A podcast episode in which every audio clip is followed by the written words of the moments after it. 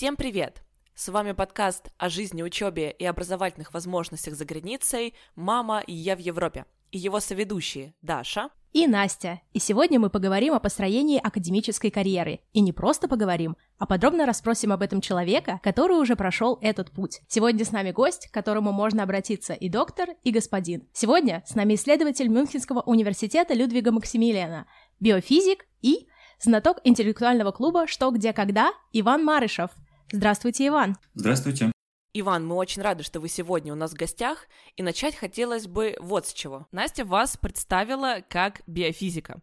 У меня в университете был такой предмет, как биофизика, но было это 10 лет назад. Поэтому вы могли бы нам несложным языком рассказать, чем вы сейчас занимаетесь? Mm, вопрос сложный. Биофизика очень молодая дисциплина, и пока что даже термин биофизика используется по-разному разными людьми. Но если в двух предложениях описать то, чем я занимаюсь, я вывожу уравнения, потом изучаю их аналитически и решаю численно, и эти уравнения посвящены биологическим системам. Но вообще биофизика очень большая дисциплина, она сочетает скорее биологическую физику и некую физическую биологию. То есть, как всегда происходит с междисциплинарными отраслями науки, это как бы идущие навстречу две ветки от физики и от биологии, и они вот все еще пытаются подружиться. И даже не устоялось какого-то точного понимания, что такое биофизика. Но вот э, слово «физика» используется Аристотелем, слово «биология» появляется в веке, мне кажется, в 18 впервые кто-то его употребляет слово биофизика, как первое употребление, относится вот к рубежу 19 и 20 века. Поэтому люди еще сами точно не поняли, что такое биофизика, но вовсю стараются. Потому что биология, как все понимают, должна переставать быть описательной наукой, должна становиться более численной, а физика с ее стандартными подходами не очень хорошо работает в биологии и нуждается в неких корректировках, скажем так. И вот есть люди, которые доказывают физикам, что они физики, биологам, что они биологи, и создают новую область, которая, как я считаю, достаточно перспективна. На самом деле, очень нетривиальный путь. А когда вы поняли, что хотели бы именно заниматься наукой? Ну, тут все достаточно легко. С детства мама говорит, что мне понравилось идея стать ученым, когда я прочитал книжку «Дети капитана Гранта» Жюля Верна. А у Жюля Верна практически в каждом произведении, если вы помните, есть какой-нибудь ученый, который, как минимум, не отрицательный герой, что редко для литературы, да, потому что большинство злодеев имеют там ученые и профессорские степени. А у Жюля Верна они зачастую положительные герои. Может быть, немножко странные или там глупые в обывательском смысле этого слова. Но положительные. И вот мама говорит, что это случилось после того, как я прочитал «Дети капитана Гранта», и там был такой персонаж Паганель. Он, правда, был географом, но... А как же вы пришли к физике? А мне кажется, что тут примерно так же, как и очень многие люди, мне попался очень хороший учитель в школе. В школе была очень хорошая учительница физики. Ну, тут два фактора. То есть, грубо говоря, эта же учительница учила мою старшую сестру. Два фактора сложилось. И я знал заранее, что есть такой учитель, и знал сестру, очевидно, и хотел быть похожим и на сестру, и учитель еще был очень хороший. То есть один учитель нас двоих сразу обратил в эту веру. Вот так и произошло. Соответственно, Ученым вы захотели стать еще в детстве, и наверняка у вас была какая-то интересная картинка, которую вы себе воображали, чем вы будете заниматься, когда вырастете и станете тем самым ученым. И в итоге сошлись эти ожидания с реальностью? Картинка, которая у меня была, соответствовала скорее действиям персонажа фильма «Назад в будущее». Там был такой док Эммит Браун. Вот я себе так все время представлял. Это, наверное, второй, кстати, персонаж, который повлиял на меня. И я думал, что как минимум, как минимум вот так должна выглядеть научная деятельность. Но нет, там на самом деле есть такая череда разочарований.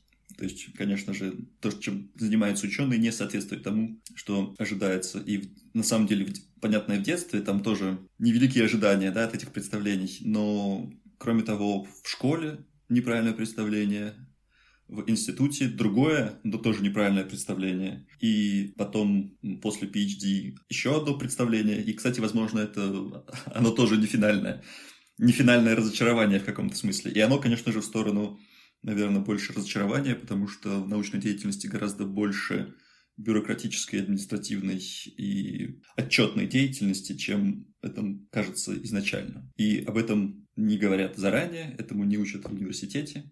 И мне кажется, если бы первый курс чащимся рассказывали про то, как наука выглядит вместо метанализа, и заставили бы написать статью, то, а еще лучше заставили бы написать грант, даже, может быть, не настоящий, а просто написать его, то это было бы гораздо более полезно. Люди бы сразу представляли более правильно, как выглядит наука. И потом бы было бы меньше разочарований. Но, с другой стороны, тогда не было бы мотивации, да, то есть это же э, наука такая полурелигиозная по структуре вещь, там есть и месси, такое мессианство, да, там есть люди, которые ходят и обращают в веру, и это не их задача, что потом реальность выглядит по-другому, да, это не их проблема. Так что критиковать, наверное, это достаточно глупо, но, конечно, несколько раз менялось представление о науке, и я думаю, что мое представление о науке, возможно, не финальное, да, то есть, очевидно, не финальное. Оно еще поменяется. Потому что научная карьера длинная, и меняются достаточно сильно ипостаси человека при переходе от одного шага до другого. И очевидно, что какой-нибудь э, профессор почтенный уже совсем другой жизнью живет и вообще занимается совсем другими делами. Иногда противоположными, да, то есть большинство людей э, приходит в науку, чтобы работать, что называется, руками, либо если там говорим про какую-нибудь мокрую биологию, да, то есть это непосредственно руками. Если проговорить какую-то физику, математику, то это сидеть над листочком с ручкой и э, пытаться понять тайну Вселенной. А заканчивает в основном такой административной деятельностью, сложной административной деятельностью, менеджерской. И в этом, собственно, еще есть такой момент в науке, что наука архаична в том, что она заставляет людей делать все самим. Ну, то есть в индустрии есть разделение. Да, то есть в индустрии тебе не нужно быть, ну, либо в бизнесе, в индустрии тебе не нужно быть человеком-оркестром. Ты можешь делать хорошо одно дело. А в науке тебе нужно делать сразу много дел одновременно и пытаться делать их хорошо. Ну и что, очевидно, практически никогда невозможно делать все эти дела хорошо, и в чем-то ты будешь хромать. И, соответственно, эти роли, которые ты играешь в течение жизни, будучи этим человеком-оркестром, у них есть разные доли, да, то есть вначале ты больше работаешь руками, потом ты больше работаешь неким таким интерпренером, который рекламирует результаты, потом ты работаешь неким, э, не знаю, администратором, президентом своей маленькой корпорации, и больше администрируешь. То есть, грубо говоря, ты сначала гусеница, потом бабочка, и вот так происходит несколько раз. После бабочки ты еще кто-то. Эти смены происходят достаточно резко, непредсказуемо. И об этом тоже никто не говорит. Никто тебе не скажет, что вот в ближайшие пять лет ты будешь больше заниматься чистой научной деятельностью и помогать студентам и аспирантам, а вот ровно через пять лет ты превратишься просто в политика, который будет управлять э, кафедрой там какой-нибудь, наукой чистой практически не заниматься. Про это, честно, никто не заявляет. Да, на самом деле тут согласна, и по себе могу сказать, что у меня было вообще одно представление о том, как происходит PhD или аспирантура, а потом, когда через полгода мне, скажем так, поручили несколько студентов и сказали, а вот, вот эти вот магистры, и ты ими сейчас руководишь, и я такая, что? Я думала, это происходит там не позже постдока или еще чего-то. А вот возвращаясь к самому началу, к университету, а как вы начинали свою академическую карьеру, получается, в России? Я сделал бакалавра в России, в МФТИ совместно с Юлик-центром в Германии. Последние сколько-то месяцев я делал ее в Германии. Потом я сделал мастера в России. Потом я начал даже аспирантуру в России. Пробыл там год, не помню сколько ровно. Я начал аспирантуру и даже сдал кандидатские экзамены, включая философию и кандидатский минимум.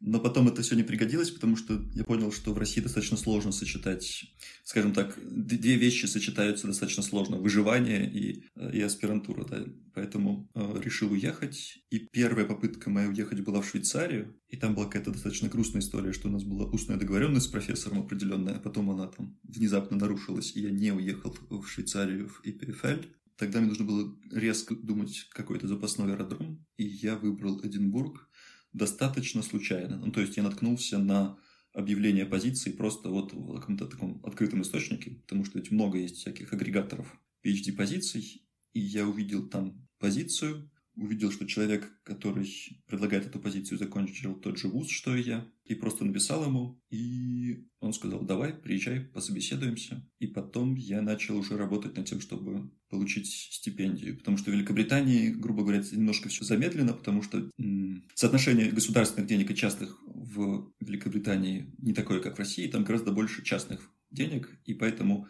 студенты должны найти себе scholarship или fellowship, ну, в общем, стипендию, грубо говоря. Иногда профессора имеют деньги просто так, да, то есть, грубо говоря, у них есть уже эти деньги, они говорят, приезжай, у меня есть для тебя стипендия. Но часто, по моему опыту, люди просто находят себе стипендии отдельно и приезжают уже со своими стипендиями. В этом есть плюсы и минусы, да, то есть, грубо говоря, со своей стипендией вы можете сменить профессора Вы можете пойти к другому человеку, если вам не понравился тот проект, с которым вы начали, потому что это скорее ваши деньги.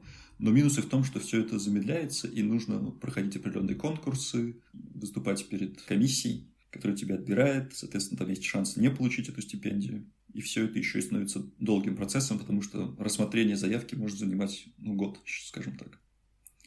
То есть я правильно понимаю, сначала вы проходили отдельно конкурс на то, чтобы вас приняли на позицию PhD, а потом отдельный конкурс, чтобы выиграть стипендию? Первый конкурс, это его нельзя назвать конкурсом, то есть ты должен просто понравиться профессору, скажем так. Это конкурс перед э, комиссией, в которой один человек. Да, потом это уже конкурс настоящий среди многих кандидатов, которые подаются на одну и ту же стипендию. Очень здорово, что вы выиграли эту стипендию. А, я тоже рассматривала для себя вариант поступления в аспирантуру в Великобритании и тоже думала остаться в Эдинбурге, потому что там я писала свой магистрский диплом, я писала его в компании. И у нас в компании были потрясающие, как мне кажется, позиции, и все было так замечательно. Моя руководительница очень-очень хотела, чтобы меня взяли. И когда мы уже максимально подготовились, мы выяснили, что этот грант доступен только жителям Великобритании и Европейского Союза. Я так тогда расстроилась, думаю, ну блин, ну почему же так? Все есть, только паспорт а, другого цвета и другой страны. Поэтому, да, пришлось отложить в долгий ящик мысли об Эдинбурге. И так я попала во Францию. Ну, я надеюсь, что вы сможете вернуться в Эдинбург, потому что Эдинбург — это лучший город Земли, насколько мне помнится. Вау, вау, это очень интересное, смелое заявление. Я слышала его от нескольких людей, которые коренные жители, так скажем, Эдинбурга, и приезжие люди тоже мне об этом говорили. Но мой опыт был очень такой... Это были ups and downs, постоянные такие русские горки. Я так и не привыкла к погоде. Не то, что там постоянно идут дожди, а к тому, что там ужасно сильный ветер, который просто параллельно дороге идет, сшибает тебя. Я там сломала свой зонт в первую неделю пребывания в Эдинбурге, а приехала я туда после солнечной Испании. Поэтому я была такая, господи, почему я приехала сюда? Но это были первые впечатления. На самом деле, летом я чувствовала себя там шикарно, потому что в Европе был хит-вейв, а в Эдинбурге было 20 с небольшим градусом, и мы даже, по-моему, в море успели покупаться. Какое там, Северное море? Да, было волшебно. Ну, в Эдинбурге очень легко вычленить туристов или людей, которые только что приехали, потому что они пользуются зонтом наивно. Думаю, что он им поможет, потому что зонт улетает в первые пять секунд, а еще плюс дождь идет не только сверху в Эдинбурге, он еще со всех сторон. Поэтому э, зонт не поможет. Да, нужен дождевик, причем такой прям длинный, который бы тебя полностью покрывал. И летом я уже купила такую водонепроницаемую куртку, и было уже нормально. Я все еще считаю, что Эдинбург это лучший город Земли, поэтому вы не сможете меня переубедить. А по поводу погоды есть прекрасная шотландская пословица, что если вам не нравится шотландская погода, то просто подождите полчаса, и она изменится. О, это правда, это правда. За один день можно все четыре сезона, реально четыре сезона испытать. У меня был такой день. Ну вот, всем рекламируем Эдинбург. Так, и мы говорили про карьеру, да, и потом я уехал в Эдинбург и сделал там PhD, а потом я уехал в Мюнхен на постдоком. Вот, собственно, и все. Ну, и в физике обычно несколько постдоков, да, то есть это мой первый постдок, как бы. Окей, к постдоку мы еще вернемся, а сейчас нам интересно пораспрашивать вас про опыт именно получения степени PhD. До того, как начать аспирантуру, я к каждому человеку подходила и задавала этот вопрос. Как ты выбрал это направление? Доволен ты своей аспирантурой? Как идет работа над тезисами? Мне все говорили, что это тоже такие эмоциональные горки. Сначала все классно, потом ты долго работаешь над каким-то экспериментом, пишешь статью, у тебя что-то не получается, либо твою работу не принимают на конференцию или в журнал для публикации, ты расстраиваешься и потом пытаешься из этой ямы выкарабкаться. Очень интересно, как у вас шла работа над диссертацией. Ну, мне кажется, это у всех достаточно сложный путь. Я, на самом деле, не слышал ни одной истории, что «Вау, мой PhD прошел очень легко». И... Да, это как какой-то неправильный PhD. Нет, наверное, это правильный PhD, просто научная деятельность, она, ее очень сложно формализовать, да, тем более разные ученые абсолютно разными вещами занимаются. А PhD административно выглядит, да, то есть там какие-то требования, которые предъявляются, они все примерно одни и те же. И просто понятно, что PhD — это попытка формализовать не очень формализуемый процесс, а именно научную деятельность. Один мой знакомый прекрасно сравнил PhD с водительскими правами, что на самом деле к этому нужно относиться примерно так, что, грубо говоря, вот научное сообщество перед тем, как выпускать вас в свой мир — на дорогу научной деятельности, просто хочет понять, что вы справитесь, да, что вы можете парковаться, поделать параллельную парковку, что вы можете змейку сделать, что вы знаки более-менее можете читать. Просто вам дается определенное количество лет, разное, в зависимости от того, мы говорим про Европу или про Америку, и разное время в Европе тоже, там от 3 до 5, скорее всего, в Европе, и в районе 7 и больше в Америке. Просто для того, чтобы вы получили свои, свои вот эти водительские права. Когда дальше вы, вы приходите куда-то и говорите, вот мое PhD. И, грубо говоря, люди понимают, так, этот человек может водить машину научной деятельности. Но эти права вы получаете в ситуации, когда у вас нет какого-то четкого инструктора, там, да, то есть у вас есть инструктор, который примерно помог... иногда говорит вам, что делать. А, да, кстати, вот поворачивать под такой знак светофора нельзя. А я забыл тебе это сказать. Ну, примерно так. То есть это права, которые вы получаете, грубо говоря, сами. И за вами присматривает несколько человек, и если совсем что-то плохо идет, они скажут, о, стой, стой, стой, стой, ты едешь по встречке, это, это нехорошо. А ты едешь по встречке уже несколько месяцев. Поэтому очень сложно сказать. Все PhD очень разные, по-разному устроены структуры вообще э, аспирантуры в разных странах. И, как мне кажется, в Великобритании PhD такой достаточно свободный полет, да, то есть, грубо говоря, над тобой не сидит какая-то курица-наседка, с тобой не нянчится. У меня были достаточно редкие встречи с своим научным руководителем, то есть встречались мы достаточно редко. Поэтому сравнивать здесь все достаточно сложно. Наверное, в экспериментальной работе гораздо чаще, потому что в экспериментальной работе научный руководитель, наверное, больше в тебе заинтересован, потому что ты такая вот рабочая единица, да, которую там проще эксплуатировать. В теоретической работе ты более независим, и твоему научному руководителю зачастую ты просто его соавтор, там, да, ты не, не, не являешься его прямым там apprentice, его учеником, которого он наставляет и показывает ему, как держать волшебную палочку, там, все, или что-то такое. Нет, э, это скорее для него ты молодой коллаборатор, ученый, с которым он работает, и он просто иногда с тобой делится опытом, знанием, как мне показалось. В экспериментальной работе, наверное, просто потому что нужно ежедневно сообщать о каких-то результатах, еженедельно. Люди чаще встречаются, и поэтому там другие отношения. Ну и плюс еще есть тонкий момент, что все очень по-разному относятся к аспирантам со стороны профессоров, да, то есть есть люди, которые обожают общаться с молодым поколением, есть люди, которые вообще просто принимают людей на аспирантуру, потом встречаются с ними раз в год и потом спрашивают, написал ли ты уже свою диссертацию, потому что пора ее защищать. И все ученые очень разные, да, причем все ученые достаточно странные люди, наверное, скрывать не стоит, да, что, грубо говоря, ученые обычно не самые э, стандартные люди, вот, скажем так, мягко формулируя. И у многих, как мне кажется, есть проблемы с общением с молодым поколением, да, то есть Этому тоже их никто не учит. Их не учат быть педагогами, их не учат быть психологами, их даже не учат быть управленцами. А это такая вещь, которая на 3-7 лет, да, там, если мы говорим про Европу и Америку.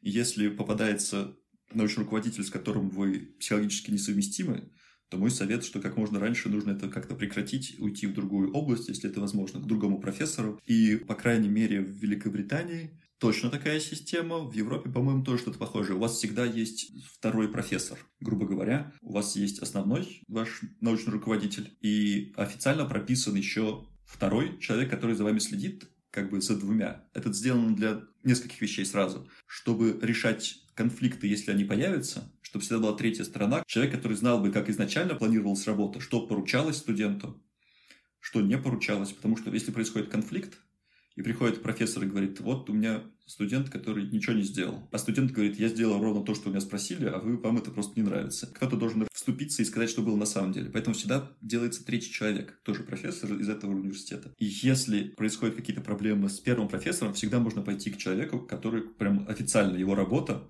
следить за тем, чтобы не произошло ничего плохого, и вы можете обратиться к нему, и дальше вы будете решать, что делать. Можно всегда перейти как-то. Как мне показалось, что в Великобритании переход от одного профессора или группы, скажем так, лаборатории, если это экспериментальная работа, э, к другой достаточно прост для PhD-студентов. И всячески, там еще где-то раз в полгода или раз в год вы заполняете специальную анкету, все ли у вас хорошо вообще ментально. По всему институту развешаны листовки, что я никогда не видел такой плотности листовок по, про психологическую помощь. О, вообще очень много по mental health информации я именно в Шотландии увидел. Да, да, да. Впервые. Мне это очень тоже понравилось. И я вообще считаю, что вот Эдинбург лучший город Земли, а Эдинбургский университет прекрасен в этом, да, что там за этим очень следят. Действительно, есть куча центров, куча информации, э, кучу моментов, когда PhD-студент может сказать, что что-то пошло не так, что я несчастен, и у нас конфликт, допустим, с профессором. И я, наверное, это даже не только, конф... это же не только обязательно конфликт, иногда может быть просто несовместимость, да, то есть, грубо говоря, если вы на работе, то у вас ваши отношения, они регламентированы там трудовым кодексом, вам платится денежка, если вы, вам не нравится работа, вы увольняетесь. А когда вы идете на PhD, это такая, такой контракт на 3-7 э, лет, с которого соскочить достаточно сложно. И если вы просто уходите, то это как бы потерянное время, да, то есть получается психологически гораздо сложнее бросить PhD, чем, чем какую-нибудь работу. К сожалению, очень часто люди, будучи в каких-то токсичных отношениях с своим профессором, остаются и делают PhD, и очевидно, что это ужасно влияет на их психологическое здоровье.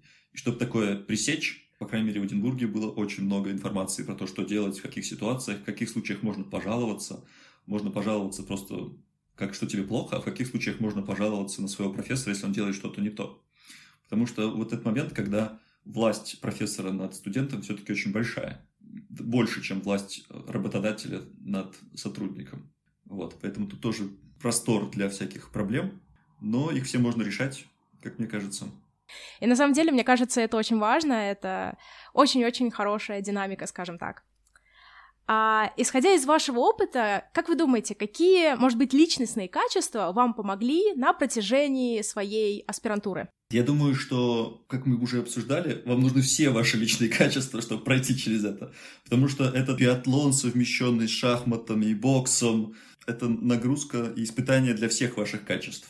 И если вы в чем-то хромаете, это просто вам больнее отзовется. Я бы не сказал, что есть какое-то конкретное качество, которое как-то помогло. Я бы сказал, что есть какой-то набор качеств, который помогает пройти это сложное э, испытание. Ух, сложно сказать. Мне кажется, у меня есть такое качество, что я иногда продолжаю делать что-то вне зависимости от того, нравится мне это или нет. Вот. Потому что мои там лобные доли считают, что это правильно будет в будущем.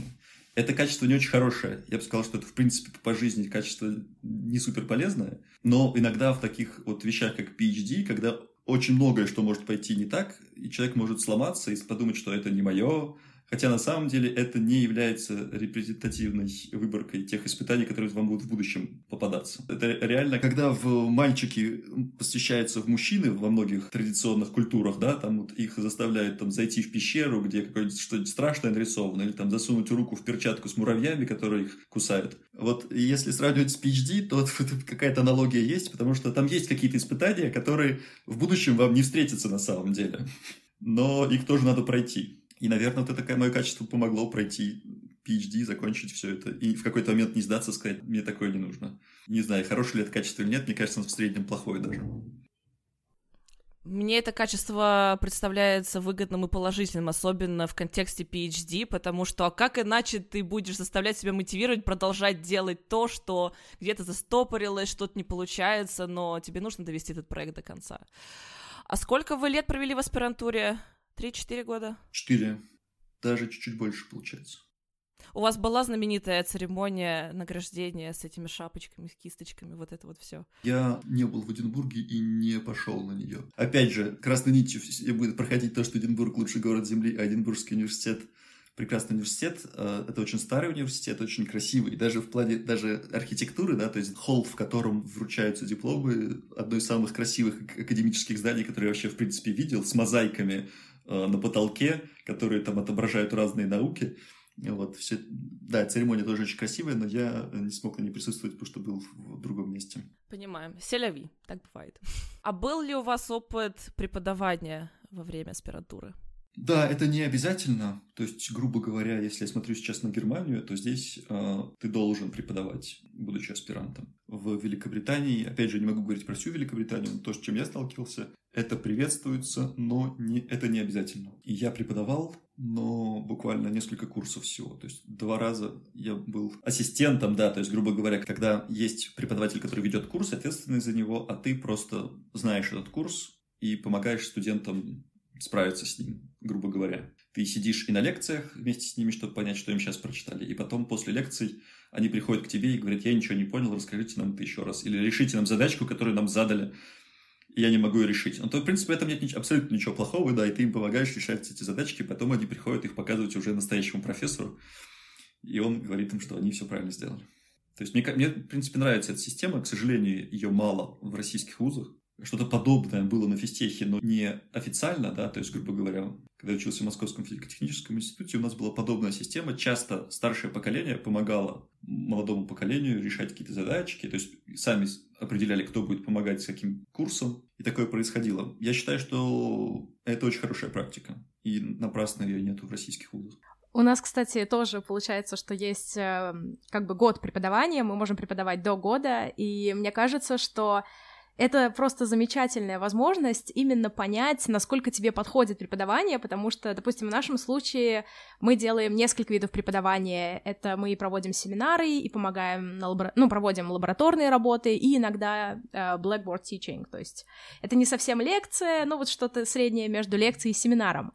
А насколько вам понравился или нет этот опыт, и насколько он повлиял, может быть, на вашу дальнейшую карьеру? Хотелось ли бы вам, допустим, преподавать в университете? Ну вот сейчас я вынужден преподавать, и я знаю, что я это не очень сильно люблю. И, к счастью, в научной деятельности можно обойтись с небольшим количеством преподавания. Все равно вам хоть каким-то образом преподавать да придется. Но можно построить карьеру так, чтобы преподавать по минимуму. И это, наверное, сейчас входит в мои планы. Я люблю преподавать то, в чем я разбираюсь очень хорошо. А часто приходится делать так, что ты там видишь какой-то курс, который ты ожидаешь, что в нем будет одно, а там другое, а тебе еще приходят позже, чем студентам, задачки, которые ты должен рассказать, там, или какая-то тема, которую ты должен рассказать.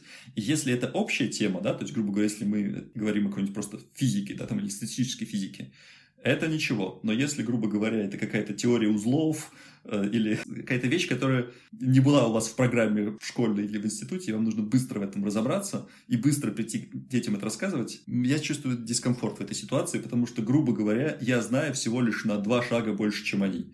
И если они зададут мне не два вопроса, а три, мой ответ будет «я не знаю». И это часто случается, и мне это очень не нравится, потому что я люблю преподавать то, в чем я уверен. Я считаю, что очень много вреда можно нанести просто неверными какими-то утверждениями. Можно вот студенту сказать какую-то вещь, которая даже тебе кажется правильной, а она неверна, а он-то потом запомнит и на экзамене что-нибудь сделает. И это твоя ответственность, это непосредственно твоя ответственность. И мне это очень не нравится, поэтому я люблю преподавать то, что я знаю наизусть. Но часто нужно преподавать э, не то, что ты знаешь наизусть, а то, что тебе вчера сказали, что нужно будет рассказать студентам, а ты сегодня ночью это читаешь. И вот это я просто терпеть не могу. И да, если вы слушаете этот подкаст, то часто, когда вам приходит что-то рассказывать, зачастую может быть такая ситуация, что это только недавно всплыла эта информация, что нужно это рассказывать. Да, отнеситесь к преподавателям э, с пониманием. Снисходительно, да, снисходительно. И если преподаватель говорит, это отличный вопрос, но мы разберем его на следующем семинаре. Да, для преподавателя это хороший лайфхак, да, но мы это уже знаем, что за ним стоит. В этом нет ничего плохого, потому что наука на самом деле такая, что люди становятся специалистами в узкой области, нельзя знать все и ты должен быть специалистом в одной области, а преподавать ты должен гораздо более широкий спектр областей, к сожалению. Меня на самом деле очень всегда восхищали те преподаватели, которые за время моей магистратуры были, которые правда так и отвечали а, на вопрос, что э, я не знаю, мне надо уточнить. Они этого не стеснялись. И да, я живой человек, сейчас знаний столько всяких разных, я не могу разбираться во всем, но мы вернемся и проверим ваш вопрос в следующий раз. Да, а вот мне очень дискомфортно в этом признаваться. Вот, собственно, наверное, по этой причине я не очень люблю преподавание. Ну, такое впечатление, что тогда вам подойдет роль кого? Учителя физики в школе? Там-то вы, наверное, уж точно все знаете что нужно рассказывать школьникам. О, нет, нельзя допускать э, людей с PhD в физике в школу, потому что они будут рассказывать детям, как все на самом деле есть, а не то, что дети должны узнать в школе по физике. Это тонкая дорожка, я бы не стал так делать. Тоже, да, знания очень сильно меняются, и то, что преподается в школе, в институте, потом в аспирантуре, а потом то, что происходит в реальной жизни, это все разные вещи на уровне знаний, да, то есть то, что является каноном в школе, абсолютно не канон в институте, и дальше это то, что было каноном в институте, абсолютно не канон в аспирантуре, и это продолжается. Только потом, когда ты начинаешь писать статьи, наверное, ты понимаешь, что ты можешь, какие обороты ты можешь использовать, какие нет. Есть такая вещь, как очевидность в науке. Ее вообще даже изучают социологи. Так вот, очевидность, она очень разная. Она контекстуальна. То есть в школе очевидно одно, в институте другое. Дальше, скажем, э, физикам очевидно одно, химикам очевидно другое. И эти вещи могут не совпадать. Скажем, они могут, по сути дела, противоречить друг другу. Очевидная вещь для физика и очевидная вещь для химика. Так что вот в школу лучше людей с PhD вообще не пускать. А если как бы вернуться во время вашего PhD и спросить, обычно есть такой вопрос к PhD-студентам, а есть ли жизнь за пределами стен университета? Что означает, а чем вы занимались в свое свободное время? На самом деле, несмотря на то, что PhD формально не требует от вас, даже, по-моему, не требуется просто присутствовать в здании, да, там все это время, весь рабочий день. Выглядит на бумаге это так, что у вас это как part-job, что вы можете часть времени даже работать какое-то, по-моему, очень небольшое. В UK, по-моему, ты сколько-то часов можешь подрабатывать. Но по факту, конечно, это не так. То есть это занимает практически все время. И не практически, а все время. Ну, то есть остается время на то, чтобы только съездить на природу и там встретиться в выходные с друзьями. То есть и еще особенно, когда все идет плохо, а такие моменты часто наступают в PhD, тогда это занимает просто 100% времени, да, то есть тогда вот то, что вы говорите, что кроме PhD ничего больше и нет. Потому что у тебя есть какая-то штука, которую должен решить. На самом деле тут есть некая несправедливость, потому что когда вы нач... занимаетесь научной деятельностью настоящей, у вас обычно есть несколько проектов, несколько направлений, с которыми вы сейчас работаете. Редко случается ситуация, что вот если вы не решите вот эту задачу, то это будет катастрофично. Потому что в заявленном гранте у вас заявлено направление, да, и вы можете начать решать какую-то проблему, писать, грубо говоря, какую-то статью, и потом понять, что это что там было все не так, как вы ожидали, и такую статью написать нельзя. Но вы напишите похожую статью просто в этом направлении. PhD выглядит так, что студенту дается определенная задача, и он должен ее решить. И в этом плане у него как бы гораздо меньше запасных аэродромов. Он не может сказать, ой, знаете, эта задача мне не нравится, я буду другую решать. Чтобы это все поменять, это гораздо сложнее, поэтому психологическая нагрузка на PhD студента гораздо больше. Потому что ученый может сказать, ну, с этим не выгорело, вот сейчас у меня есть еще три коллаборации, вот я больше там сконцентрируюсь, а этот вот проект можно даже, в принципе, закончить, да, то есть если вы начали с кем-то что-то делать и поняли, что, ну, не идет, и это никуда не приводит. Вы можете это остановиться и перестать это делать. PhD-студент не может. У него, грубо говоря, есть одна, но максимум две задачи, между которыми он там может выбирать. И психологическая нагрузка на него гораздо больше. И поэтому, когда что-то идет плохо, да, ты просто не можешь потратить время ни на что другое, потому что ты думаешь, что вот мне нужно это закончить. И это, конечно, неприятный момент PhD. Ну да, вообще PhD, мне кажется, это такой full-time job, и даже более чем просто работа, и в этом плане меня немножечко иногда обижает, когда мне спрашивают, ну что, как там твоя учеба? Я, да, я PhD-студент, но я считаю, что я работаю. Да, то есть по факту, ну в этом же еще и проблема в том, что с точки зрения государства вы учитесь. Это вот такая несправедливость. Ну, это зависит очень сильно от страны, от вуза, от того, как, как вуз э, вас нанимает через компанию или напрямую через университет. Да, в общем, такой переходный период между студентом и работником.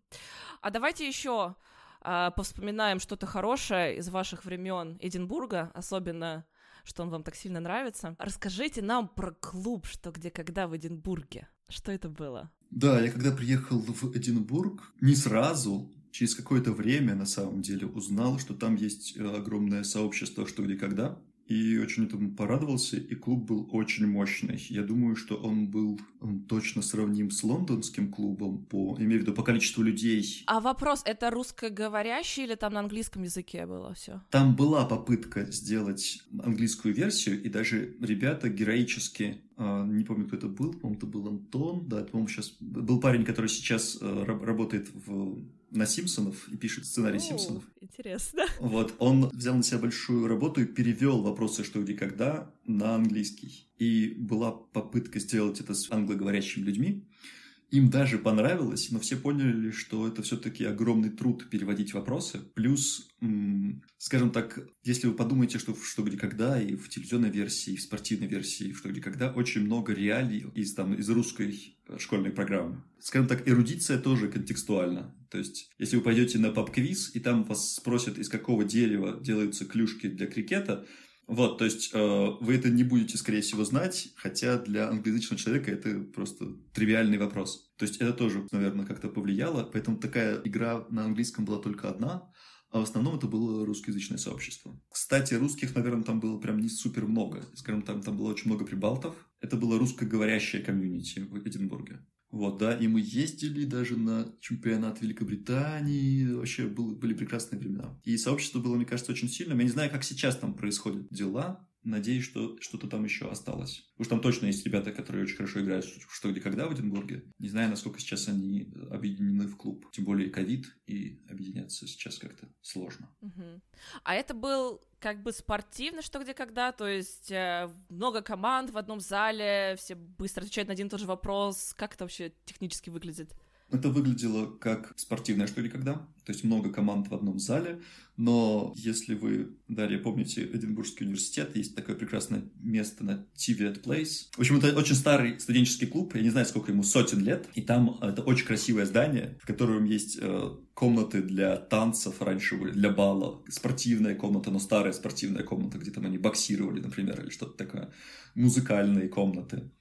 И это место является штаб-квартирой студенческого, не знаю, это даже... Это можно назвать профсоюзом, но это вот огромная студенческая организация. И студенты в UK, они очень самоорганизованы, у них миллионы клубов, просто миллионы каких-то клубов. И они все делают очень круто. Все это, что никогда проходило в прекрасном, то ли не помню, то ли танцевальном, то ли обеденном зале, с каминами, со статуями, с, с огромными красивыми люстрами. В общем, полный Гарри Поттер. Да-да-да, полнейший Гарри Поттер, и, наверное, это тоже добавляло антуража. Но по спортивным правилам, да, то есть много столов, и один вопрос задается сразу всем командам, и команды сдают ответы на бумажках. Интересно, а вообще за время вашего PhD какой момент или какое событие было самым запоминающимся? Ну, защита, да, достаточно запоминающийся момент в PhD, потому что в Великобритании это выглядит достаточно необычно. Вас, грубо говоря, запирают в комнате с двумя людьми, но вы разговариваете, по-моему, мы разговаривали 4 часа. И, и это без, без презентации. То есть, грубо говоря, вы не даете презентацию на защите.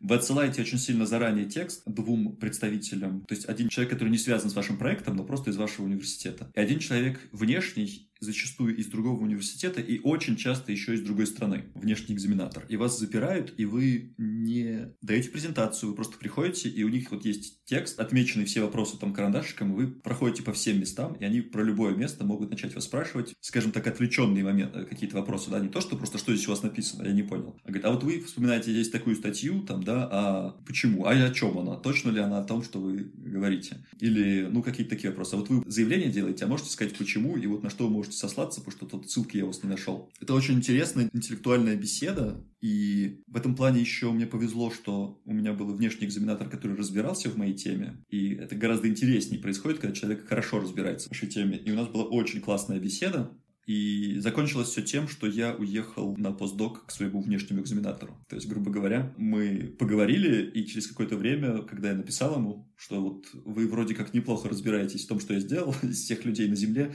наверное, вот человек, который был вашим внешним экзаменатором, он реально разбирается в том, что вы сделали, потому что он вынужден просто прочитать все эти там сотни страниц, которые вы написали. И я потом уехал к нему. Вот так вот мы подружились в каком-то смысле на защите. А после того, как вы защитили диссертацию, вы ведь еще остались на какое-то время в Эдинбурге?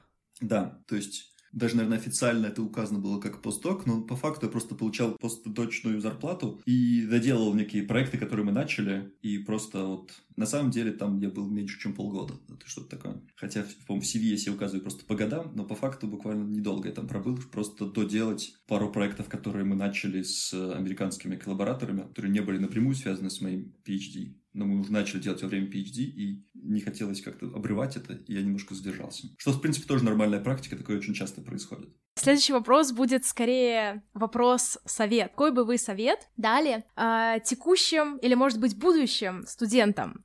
Как получить максимальную пользу от периода работы над диссертацией? Мне кажется, совет такой, что несмотря на то, что во время PhD будут встречаться трудности, и вам будет хотеться просто все свое время потратить на конкретную вашу задачу, по большому счету, если рассматривать PhD с другого ракурса, это время, когда страна или какие-то добрые люди, или просто налогоплательщики платят вам деньги на то, чтобы вы разобрались в какой-то области хорошо. По факту нужно просто сконцентрироваться на этой области, а не на конкретной задаче. Вот. И то есть нужно найти время и силы, это достаточно сложно, просто иногда продолжать углублять свои знания в этой области, а не пытаться решить задачу, скажем так, не пытаться от, отточить тот навык, который вам непосредственно сейчас нужно делать, а понимать, что такой возможности в жизни у вас много не будет, что вам дадут 4 года, когда вы можете просто читать книжки в этой области, да, то есть, в принципе, мне кажется, идеальное PhD — это когда ты прочитал все книжки, которые тебе нужно за это время, и еще успел сделать ту задачу, которую тебе поручили. Так, конечно, никогда не получается, в основном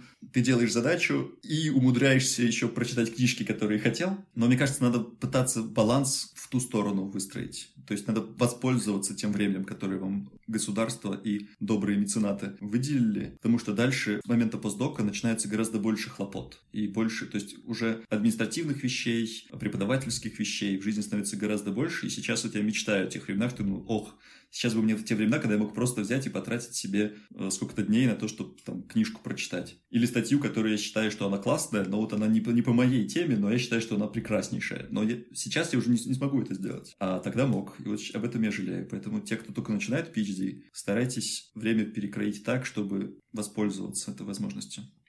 Абсолютно согласна, и на самом деле это очень-очень важный совет. И немножечко вопрос в том же направлении. Есть такое утверждение, что Наука — это удовлетворение собственного любопытства за деньги государства. Согласны ли вы с этим или нет? Ну, в каком-то смысле это определение науки. Второе определение науки, кроме того, что там добыча и систематизация фактов методом научного познания, второе определение, да, это удовлетворение своего любопытства за счет э, налогоплательщиков, да, скажем так. Мне кажется, эта фраза немножко лукавит. По большому счету, ученые это люди с определенными отклонениями, да, то есть они получают удовольствие от добычи новых знаний. Вот у нас так устроен мозг, у нас у всех разные потребности. И, в принципе, каждого человека можно характеризовать по тому, какой вес разная потребность его жизни несет, да, то есть вместо того, чтобы говорить о характере, можно говорить вот этот человек больше гедонист. Ему главное, на самом деле, поесть. Неважно, там, ресурсы какие-то заполучить. Этот человек больше хочет власти. Вот у него так э, расставлены потребности, что ему надо выстроить иерархию. А есть люди, которые... у них вот потребность в получении новых знаний, их обработки и систематизации – она выше, чем потребность в еде на самом деле. Потому что э, и в случае PhD это зачастую прям очень близко к правде. И государству, скажем так, выгодно держать всех этих людей в одном сообществе, не выпускать их во внешний мир. Не дай бог не дать им э, прикоснуться к финансовому миру, иначе получится кризис 2008 когда физики-теоретики поняли, как работает финансовый мир. Я бы сказал так, что ученые — это люди, которые соглашаются принимать от государства плату за то, что они не лезут во внешний мир и живут в своем академическом мире. Я немножко лукавлю. По большому счету, весь прогресс, который есть, конечно же, идет в основном из научной деятельности, если вы задумаетесь. То есть, грубо говоря, изначально все новое добывает наука, она скидывает это в технологии. Иногда это достаточно короткий режим, да, то есть иногда это очень быстро переходит из научного открытия в технологию. И в очень редких случаях иногда прям сразу в технологии появляется новое что-то. Вот. Но по большому счету, если человечеству нравится прогрессировать, то нет ничего странного в том, что оно платит деньги людям, которые непосредственно этим занимаются. То есть я никогда не испытываю грузения совести на этот счет, что я трачу деньги налогоплательщиков. Особенно, когда вот я думаю, что это налогоплательщики другой страны, то я вообще даже спокоен. Отлично. Продолжайте в том же направлении. А, я думаю, мы завершили наш блок вопросов, посвященный аспирантуре и PhD, а теперь давайте поговорим о том, что происходит в жизни после. Какие вообще открываются перспективы после того, как ты получил степень доктора философии? Ну, мне кажется, я могу рассказать только про... Если бы мы жили в мультивселенной, и я прожил бы несколько жизней, я мог бы вам авторитетно рассказать про разные сценарии. Но я даже не искал э, не позиций. То есть я, в принципе, просто даже не заходил на сайт и не смотрел не академические позиции, поэтому про эту часть я рассказать могу слабо, но очевидно, что люди с PhD имеют определенные преимущества на рынке. Но тут же надо сказать, что иногда это может быть косвенной проблемой. Да? То есть в редких случаях, но может такое возникнуть, что человек вас не захочет брать, потому что по законодательству некоторых стран, если у человека есть PhD, у него это является мультипликатором к зарплате, и работодатель будет вынужден платить вам больше, чем он хотел бы. А вы, может быть, в принципе, вам нравится позиция, вы, может, хотели бы просто этим заниматься. И хотели бы забыть про то, что у вас PhD, и сказать, ой, нет, давайте просто забудем, что у меня PhD, а работодатель так не может, потому что все по законодательству он должен вам платить дополнительные деньги, у которых, возможно, у него нет. Ну, это редкий, это достаточно экзотический случай, надо сказать. В основном, конечно же, это огромный плюс. и есть даже куча мест, в котором отсутствие степени может являться потолком, являться неким ограничителем для вас, да, то есть и в, во многих вещах, и даже в политике, да, скажем, допустим, вот немецкой политике. Это, это правило, скорее всего, будет негласное, но оно может действительно существовать. А в некоторых местах, кстати, это даже абсолютно вполне легальное требование. Поэтому вот эта развилка между научной деятельностью и ненаучной деятельностью, я не могу ничего сказать про вторую дорогу, потому что я даже никогда в ту сторону не смотрел, потому что я в какой-то момент уже, когда обнаружил, что я человек достаточно нездоровый, и вот у меня верхушка среднего мозга, четверохолмия моя, она получает удовольствие от новой информации, хочет все больше новой информации, я понял, что, наверное, ну, уже как-то организм не перестроить, и научная деятельность в этом плане, наверное, подходит мне лучше. Есть еще несмежные вещи, люди могут уходить в что-то вроде R&D. По сути дела, сейчас что происходит? Наука покидает университеты. Но это уже, в общем-то, индустрия. Research and Development вы имеете в виду? Да, да, да. Но это индустрия, но огромные... То есть мы начинаем жить в мире корпораций, да, и сейчас R&D отделы неких огромных корпораций уже на самом деле выглядят как научные. У них есть фундаментальные исследования. Раньше фундаментальные исследования были прерогативой государства, только оно думало о том, что будет через 50 лет, да? Потому что никакой игрок в бизнесе не мог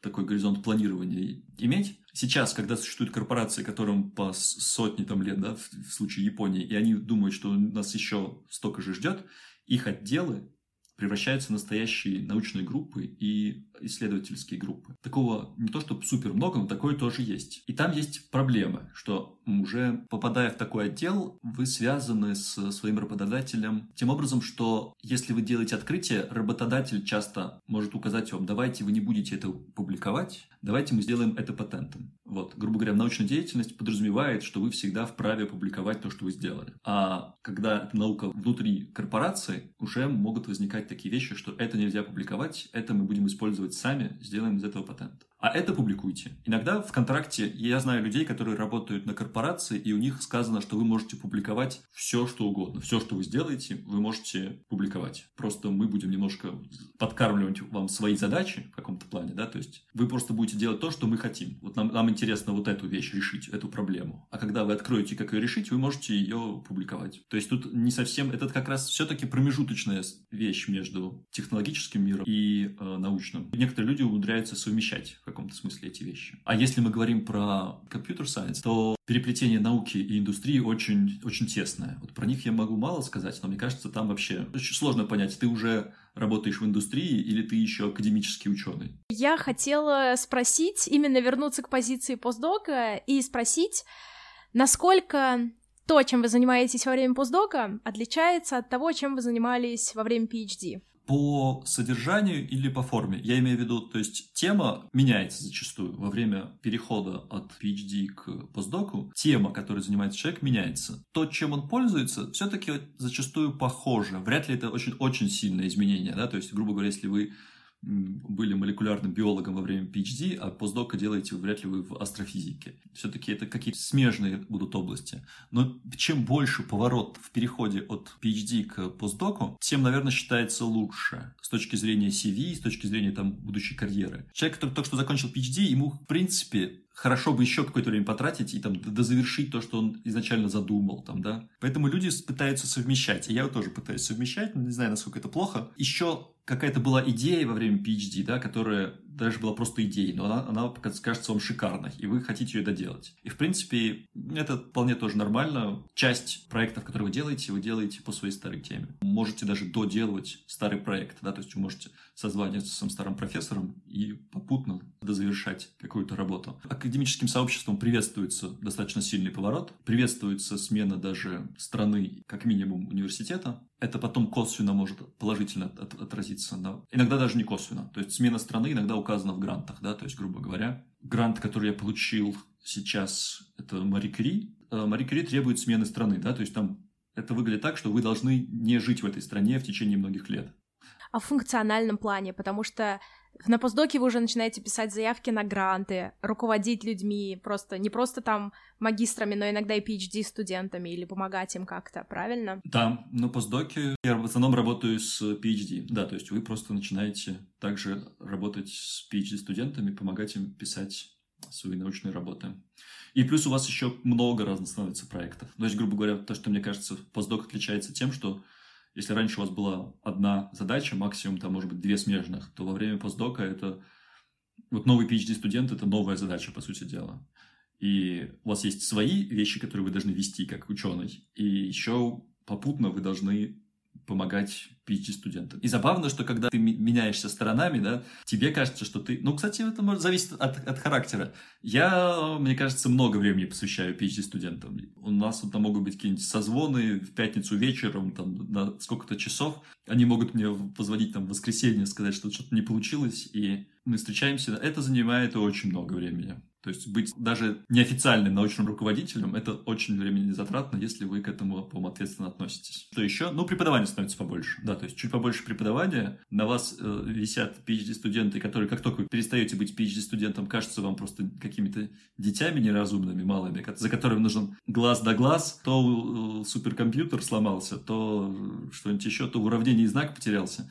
Вот Возможно, это чисто психологическая вещь. Возможно, также было и, скорее всего, также и было со стороны там, тех, кто был моими руководителями. Но мне казалось, что мне, мне они вообще времени не посвящают. А как только я стал кому-то помогать, мне кажется, что ну, в воскресенье-то звонить можно было и, и понедельника дождаться. Во время PhD у тебя по факту больше времени, немножко по-другому психологическая нагрузка. Но ответственность на самом деле другая, потому что вот ты еще, а, не знаешь, как это делать, и, б, вот тебе задали, по сути дела, какую-то задачку, одну, там, две, и ты должен их как бы решить. А во время постдока ты сам решишь, решаешь, что тебе решать, что не решать. Если что-то заглохло, ты думаешь, ну и ладно, ну и все, ну и на этом можно остановиться. Во время PhD так сделать сложно, потому что ты думаешь, я потратил на это два года, и теперь что, я не могу остановиться, грубо говоря. Я должен довести это до конца, и это ужасное психологическое состояние.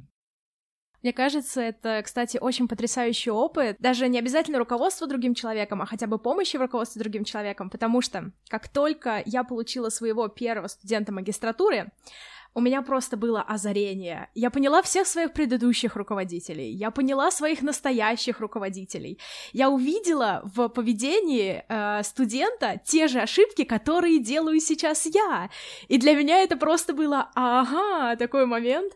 И на самом деле, мне кажется, это потрясающая возможность именно даже пересмотреть иногда то, как ты смотришь на свою работу. Безусловно, да. Еще это на самом деле возможность, э, когда тебе нужно кого-то обучать чему-то, ты глубже начинаешь начинаешь в этом разбираться. Даже в том, что ты казалось, что ты очень хорошо разбираешься, казалось, что ты в этом эксперт, когда ты начинаешь глубоко объяснять это человеку и часто вещи, которые сложные вещи, ты понимаешь, что нет, оказывается, я не был экспертом. Это я неправильно все время расценивал. Там по факту правильно, но идея была неверна. В этом плане это очень полезно для себя, углубить свои знания еще. То есть это вполне себе меркантильный интерес. В каком-то смысле у вас появляется такой вот человек, который помогает вам, это психоаналитик. Вы ему рассказываете что-то, а потом сами понимаете, в чем была проблема. И такой бесплатный. Нет, это все очень полезно, но очень тоже энергозатратно по, по, по времени и по эмоциям ты еще начинаешь за них переживать, что там у него скоро защита, а вот надо ускориться, и ты... Ну, в общем, я часто ставлю задачи студентов выше, чем свои, потому что у них меньше времени, и я чувствую ответственность за них. На самом деле, а сейчас у нас для вас интересное задание. Обычно мы просим наших гостей рассказать об их опыте в необычном формате — хайку. Уточним, что хайку — это жанр традиционной японской лирической поэзии. В нашем случае мы обычно просим трехстишья. Так, сейчас Постараемся. Сижу и пишу статью. Расплачиваюсь за то, что ученый. Вот, так, вот такая хайка. Потрясающе, потрясающе. Мне бы еще очень хотелось, чтобы слушатели видели лицо Ивана в этот момент. Это просто отражение, по-моему, всего спектра чувств. Да, класс, класс. Мне очень понравилось. А, мы закончили с обсуждением научной составляющей, а теперь давайте перейдем к интересным анонсам. На самом деле стоит сказать, что во многом тот факт, что мы сейчас а, с вами записываем эту беседу, это состоялось благодаря тому, что появился Клабхаус. И как мне показалось, Иван, вы там очень громко появились, успели уже провести несколько очень классных и успешных комнат. А, расскажите, о чем ваш проект. Мы с моим другом сделали проект, который называется «Но это не точно». Все началось с того, что у меня есть друг, который очень любит беседовать про научные темы. И где-то каждый десятый, не знаю, если не каждый второй человек, который знает нас двоих и который слушает наши беседы где-нибудь на кухне, говорит, а почему бы вам не сделать подкаст? Потому что мы можем 4 э, часа на какой-нибудь кухне в Москве проговорить про фундаментальные проблемы там, в науке или про новые открытия. И мы слышали несколько раз, что сделайте подкаст, сделайте подкаст. Поскольку мы не имели опыта делать подкасты, подумали, что Клабхаус будет хорошим стартом. И мы сделали клуб в Клабхаусе, в котором мы эм, запускаем где-то раз в неделю или два раза в неделю комнаты, в которых обсуждаем вещи, которые считаем важными с точки зрения науки. Либо это какие-то фундаментальные проблемы самой науки, там, или, там, например, ее популяризация, либо это прикладные вещи, которых мы либо имеем опыт, непосредственно экспертизу, либо у нас есть друзья, которых мы тоже приглашаем, которые этим занимаются, а мы скорее их интервьюируем и туда вносим свои вопросы и наше видение. Вот. Это называется «но это не точно». Мы хотим подчеркнуть тот факт, что если вам что-то безапелляционно заявляется в каком-то подкасте или, там, не знаю, в книжке, то человек ведет себя не очень научно, потому что настоящий ученый всегда не уверен. Наука — это сомнение. Как только сомнение умирает, это перестает быть наукой. И вот мы вынесли это в название нашего клуба, а в будущем, я надеюсь, подкаста, который называется «Но это не точно». А еще э, Сережа просто если возникает пауза в несколько минут, рассказывает какой-нибудь забавный научный факт, который он только что прочитал. Иногда я даже не успеваю его останавливать. Но мне кажется, все это очень весело. Я обожаю его слушать. И всячески всех приглашаю тоже к нам присоединиться. Я думаю, что в ближайшее время мы сделаем прям подкаст, а пока что все это существует только в рамках Клабхауса, что изначально мне казалось глупой игрушкой, но по факту действительно у нас было несколько комнат, которые, мне показалось, даже зародили дискуссию. В Клабхаусе мы, наверное, останемся, а подкаст тоже начнем. У нас есть уже и телеграм-канал, и инстаграм-канал, но все это будет, наверное, можно найти либо на моем... За время работы над этим выпуском уже вышел подкаст «Но это не точно», который вы можете найти на YouTube. Так что у вас не будет развиваться синдром упущенной выгоды из-за того, что вы не смогли подключиться к обсуждению в Clubhouse. Подписывайтесь на телеграм-канал и инстаграм-аккаунт проекта «Но это не точно» и на личный инстаграм Ивана. Тогда вы не пропустите анонсы и всегда будете в курсе будущих обсуждений. Ребята правда говорят о важных вещах и рассказывают об этом очень интересно. Все ссылки вы найдете в описании к этому эпизоду. Ну и не забывайте, что у нашего подкаста тоже есть и телеграм-канал, и инстаграм, мама, нижнее подчеркивание, АМ, нижнее подчеркивание, ин, нижнее подчеркивание, Europe. Там вы сможете оставить свои комментарии и поделиться впечатлениями об этом выпуске. И мы будем очень рады, если вы поставите 5 звездочек в приложении Apple Podcast, напишите свой комментарий в приложении CastBox и поставите высокую оценку на той платформе, где вы слушаете этот подкаст. А мы продолжаем. Кажется, мы приближаемся к завершению нашей беседы, но просто так, Иван, мы вас не отпустим. Напоследок, мы бы хотели с вами сыграть Супер Блиц, в котором, правда, нет неправильных ответов, но этот Супер Блиц поможет и нам, и нашим слушателям еще лучше понять, кто же такой и зачем нужен Иван Марышев. Да, поехали. Ваше место силы. Э, дом. Любимое место в Эдинбурге. Ну, это парк Мидоус в центре Эдинбурга большой, красивый, зеленый английский парк. Есть еще одно место, это прекрасное э, кладбище, которое находится недалеко от кофейни «Дом слона», в котором э, Роулинг часто сидела, когда писала Гарри Поттера. А есть там прекрасное кладбище, на котором похоронен э, шотландский поэт МакГонагал и еще э, человек, которого зовут Том Ридл, и он является сыном Тома Ридла. Если вы будете в Эдинбурге, обязательно надо посетить это кладбище. Всем советую. Где вы видите себя через пять лет? А, я даже бананы зелеными не покупаю. Это слишком э, далекий горизонт планирования. Ничего не могу сказать на эту тему. Чем бы вы занимались, если бы не наука? К сожалению, думаю, что наукой бы и занимался. Я очень люблю э, деятельность такую, как написание сценариев и все, что связано либо с театром, либо с кино. Но мне кажется, мой характер не очень подходит под такую деятельность. Поэтому, думаю, все равно наука бы и осталась науч-поп-книга, которую нужно прочитать всем. По-моему, она стоит у вас на полке за вами, потому что если это Behave Сапольский, то это вот книжка, которую нужно прочитать всем, я думаю. По-русски она называется, по-моему, «Биология добра и зла» или как-то так. Она очень странно называется по-русски, не очень правильный перевод. Исследователь или ученый, который вас вдохновляет? Блин, это грустный момент. Мне очень нравится Больцман, но э, надо понимать, что Больцман закончил жизнь самоубийством, и научное сообщество не принимало его идеи, хотя сейчас вот практически никуда нельзя без, ступить без его имени, в, там, по крайней мере, в какой-нибудь статистической физике. Ну вот мне нравится Больцман, но хотя это вроде какой-то не очень хороший, не очень хорошая ролевая модель. Новый навык, который вы приобрели за время пандемии. На самом деле, правильный ответ такой. На мою жизнь, э, ежедневную жизнь, практически никак пандемия не повлияла. То есть, грубо говоря, я не очень часто общаюсь с людьми, потому что на это просто нет времени.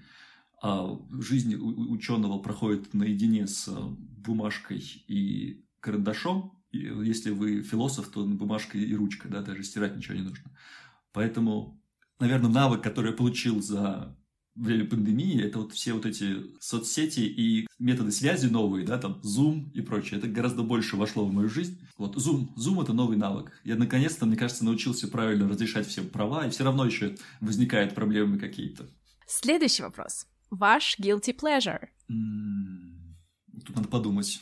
Нет, вообще, то есть, да, не очень понятно. У меня, мне кажется, вообще с дофаминовыми цепочками не все нормально. А, ну вот, э, guilty pleasure, я могу залезть в ванну на сколько-то часов. Это у меня такой момент, что я могу залезть в ванну, поставить себе свечки там и книжку, может быть, даже взять. Даже книжка не обязательно. И просто залечь в ванну на 2-3 часа. Вот это, наверное, главный. Самое любимое изобретение человечества из уже существующих мне кажется, фортепиано. Какой-то из музыкальных инструментов, но мне кажется, фортепиано прекрасный способ снять стресс, и вообще мне очень нравится. Отличное изобретение, мне кажется. И последний вопрос. Какой у вас был любимый вопрос из «Что, где, когда»? Вопросов было очень много хороших. Если мы говорим про телевизионное «Что, где, когда», ну, помню я очень мало. На самом деле запоминается мало. И поскольку Никита Старун все время припоминает мне мой первый ответ, он был в зале тогда, и, по его мнению, я очень эмоционально ответил на него. Вопрос был такой, там давалась картинка, на которой были нарисованы ноты, которые, если перевести их, то видно, что это ноты фа, си, ля, си и до. Вот. И вопрос, кто подписывался этими нотами. Если перевести их в латинское написание, там это очень похоже на Бах, но не складывается Бах. Нужно там переставлять какие-то буквы. И мы думали долго, что это Бах, но потом я понял, что это фа, си, ля, си, до. Это созвучно Василия Седову и сказал, что это вот Соловьев Седой так подписывался. Это был правильный ответ, и это мой первый ответ в телевизионном клубе. А Никита Старун был в зале, и он видел, как я это ответил, и он сказал, что я был похож на самурая, который вышел на, на битву, и что я сказал «Василий Седой!»